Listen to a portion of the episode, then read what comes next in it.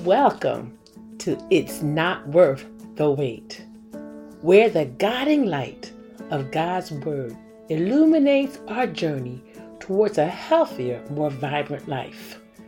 I'm Marlene Jenkins Cooper, your companion on this transformative podcast that blends biblical wisdom with practical insights for our weight loss and healthy eating journey. Having personally navigated this path, shedding over 80 pounds, although I face setbacks, I've penned these devotionals as a source of encouragement, leaning on God's word for strength. Remember, this isn't a temporary diet. It's about cultivating lasting changes in our eating habits for a healthier you and me, rooted in faith and wellness. You will enjoy this journey. It won't be easy, and we have to do the work, but I promise you, you will enjoy this journey and you will see less of you. In each devotional, we'll explore a scriptural focus with reflection and prayer, share triumphant stories, and provide strategies and tips and healthy tips to conquer obstacles in our quest for a trimmer, healthier life. Together, let's embark on this transformative journey, anchored in our faith and fueled by Scripture, discovering the joy of a more balanced life. Before embarking on a weight loss journey, please consult your doctor or your health professional or nutritionist. These thoughts are what helped me lose weight from my body. Be encouraged on your journey.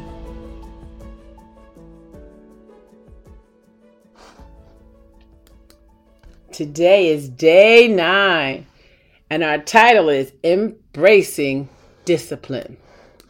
Our scripture reference is 2 Timothy 1 7 in the English Standard Version. For God gave us a spirit, not of fear, but of power and love and self control. The Apostle Paul's message to Timothy emphasizes the avoidance of fear and being timid. Because God gave us power, love, and self control. But we have to use and embrace the self control. Self control involves the ability to manage oneself.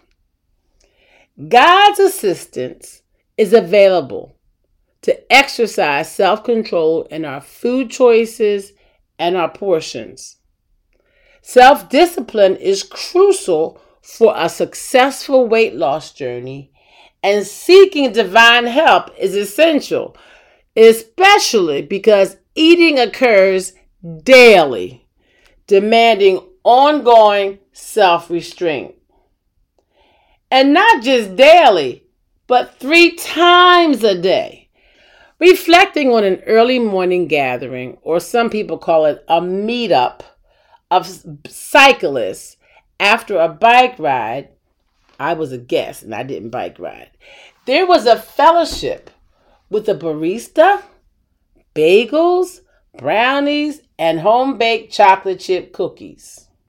There was not a piece of fruit in sight except for the figs on the tree. A gentleman, which was one of the hosts, offered me a large chocolate chip cookie. I struggled inwardly, but I politely refused. Now, there's nothing wrong with the chocolate chip cookie, but the chocolate chip cookie was not on my food plan. Honestly, I really wanted that cookie. And the gentleman said, I respect your discipline. And I said, Thank you, sir, for those kind words. I left the gathering with gratitude for myself that I did not indulge.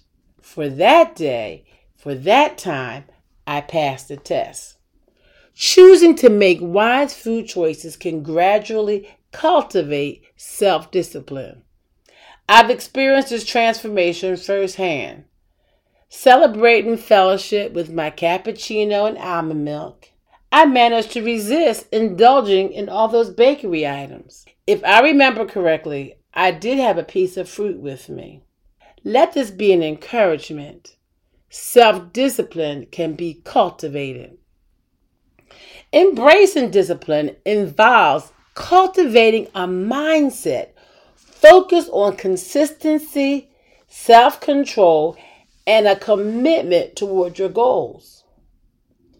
It's about making intentional choices aligned with your aspirations and staying dedicated even when faced with difficult challenges. For me, a challenge is when I see lots of food at a buffet or at a special gathering with lots of food on the table because I want to eat everything on that table. Discipline, Marlene. Discipline, discipline. For some reason, sometimes all my strategies, tips, self control, and restraint goes right out the window. But I struggle to do the right thing. Marlene, will this aid you in your weight loss? Will this help you with your goals? Last week, my church choir sang at a mayoral inauguration. To my surprise, there was a reception upstairs in the holding room. I saw the food. I admired the beauty of its placement on the table. And I noticed that there was yogurt, smoked salmon, and fruit. Those things were on my plan. There were other items that were not on my plan. But then I had to tell myself, Marlene, you ate before you came. You had breakfast. You're not hungry. With a mental pep talk, I walked away. In my two year old granddaughter's voice, I said to myself, I did it. Whew. I passed the test this time. Now, time doesn't allow me to tell you about the times that I failed and on times of my past struggles. There have been times, but we constantly have to rely on the Lord to help us make the right choices. Do you fear failing to commit to a healthy eating journey? How many diets have you ended without success? We all need the confidence that we will continue this healthy lifestyle journey and be successful. I've lost 80 pounds, but the weight wants to come back. Marlene, you've done it. Now let's continue this journey.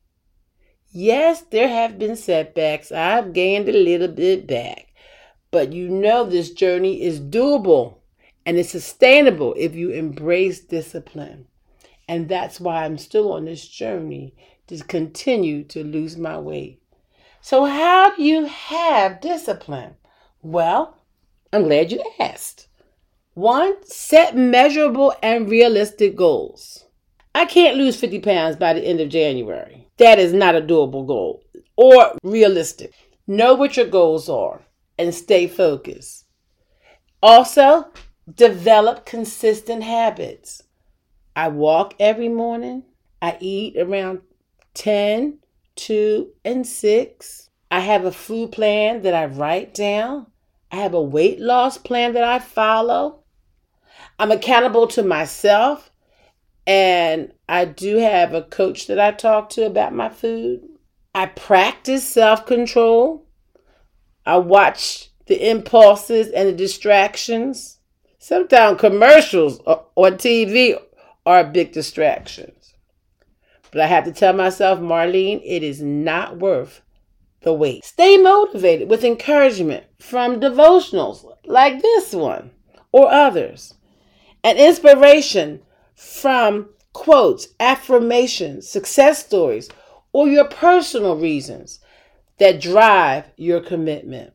I also use pictures when I first lost the 80 pounds to encourage me, Marlene, that's where you want to stay. That's what you want to have. And also, embrace failure as learning.